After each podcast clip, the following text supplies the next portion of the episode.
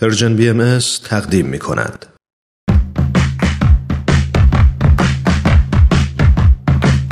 نقطه سرخط.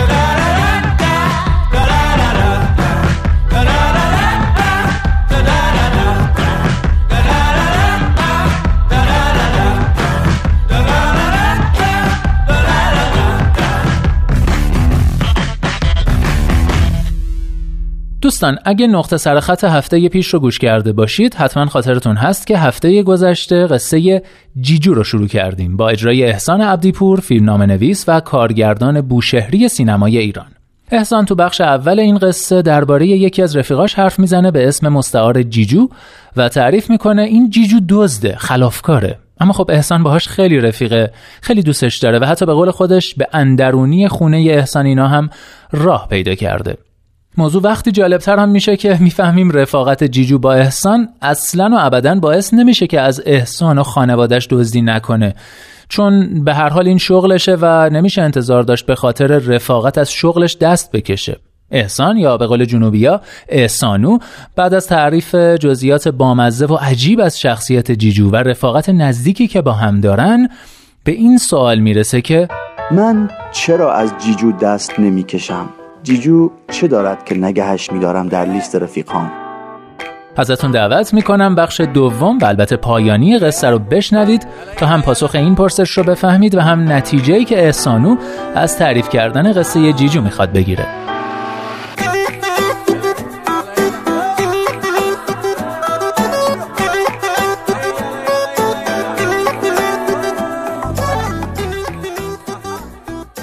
من چرا از جیجو دست نمیکشم؟ جیجو چه دارد که نگهش میدارم در لیست رفیقام؟ یک بار سعی کرد از سینما حرف بزند برام. داشت خلاصه یک نقد دم دستی که توی یک روزنامه جای خوانده بود را برام کپی پیست میکرد. اولین بارش بود. عجیب بود برام. گفتم جیجو ما نمیام پیش تو که تو هم از سینما حرف بزنی. اگه اینجوری بود هزار جای دیگه دارم که برام. بی خیال این حرفا. جیجو همانطور که عادت گندش است باز هم جواب دندان شکن داد. گفت تو تنها رفیقمی که تو سینما و آرت و قرتی بازی هست. تا 2 کلمه ما از روزگار اینا بفهمیم هنر ایران زمین در مخاطره میفته؟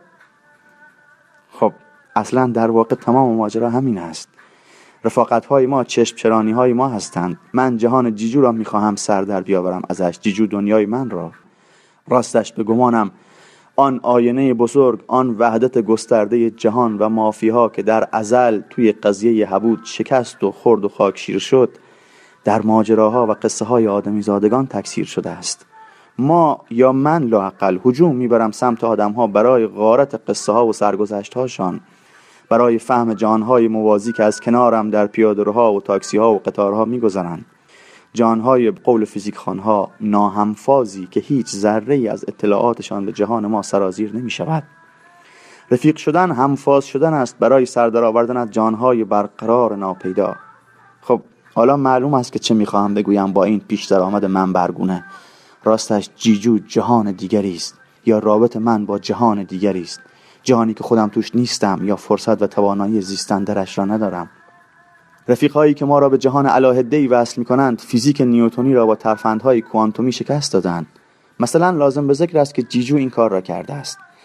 رفیق‌ها لایه‌های مورد تمنای روح ما هستند. یک رفیق خلبان، یک رفیق آهنگساز، یک رفیق قواص، یک رفیق روانی، یک رفیقی که اصرار دارد در بوشهر پنگوان پرورش بدهد، یک رفیق شهر را رها کرده و زده به دار و درخت و جنگل. ما با رفیق‌هامان در زاویه‌های متفاوت تکثیر می‌شویم و سیر می‌کنیم. آدم با رفیق‌های افزوده‌تر خودش را صاحب لایه‌های بیشتری از حیات می‌کند، دنیاهای بیشتری را فتح می‌کند. یک اثر دیگر هم از رفاقت در زندگی من هست. رفیق‌هام سالها و دوره‌های زندگیم را پینگذاری کردند، جوری که باد نبرد مرا. چطور است یک عطری میگیرد دست تو را میبرد به 15 سال پیش فلانجا که فلان کسک که این بو را میداد فلان کار را کرد یا فلان حرف را زد یا فلان حال داشت نگاهش. یکو شما سوار ماشین زمان میخزید، میروید و محو میشوید.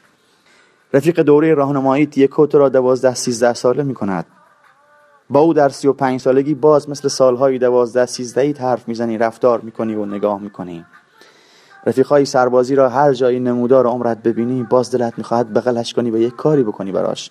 باز آماده خلاف جهت چرتکه و سودها و منفعتهای زندگی از خودت چیزی خرج کنی برایش. چرا؟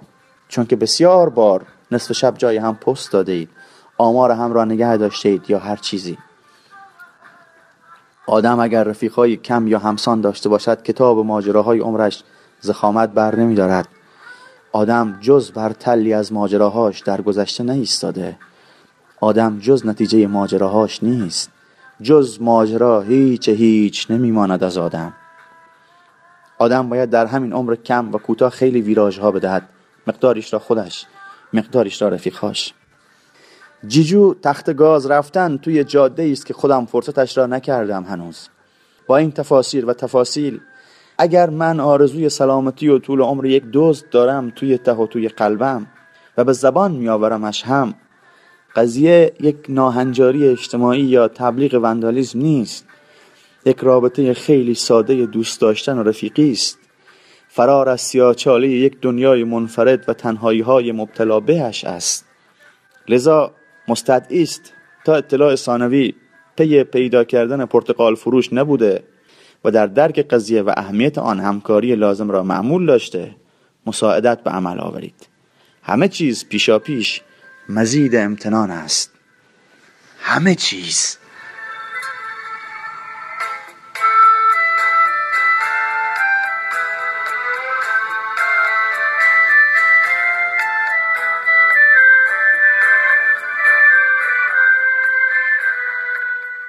بله دوستان، بخش دوم و پایانی قصه جیجو را هم شنیدید. نوشته احسان عبدی پور با اجرای احسان عبدی پور. قصه‌ای که در ظاهر کلی بدآموزی داره، اما در لایه‌های زیرینش حرف‌های جالبی نهفته است. امیدوارم شما هم مثل من از شنیدن این قصه با اون لهجه شیرین و لحن خاصی که احسان برای اجراش انتخاب کرده بود لذت برده باشید.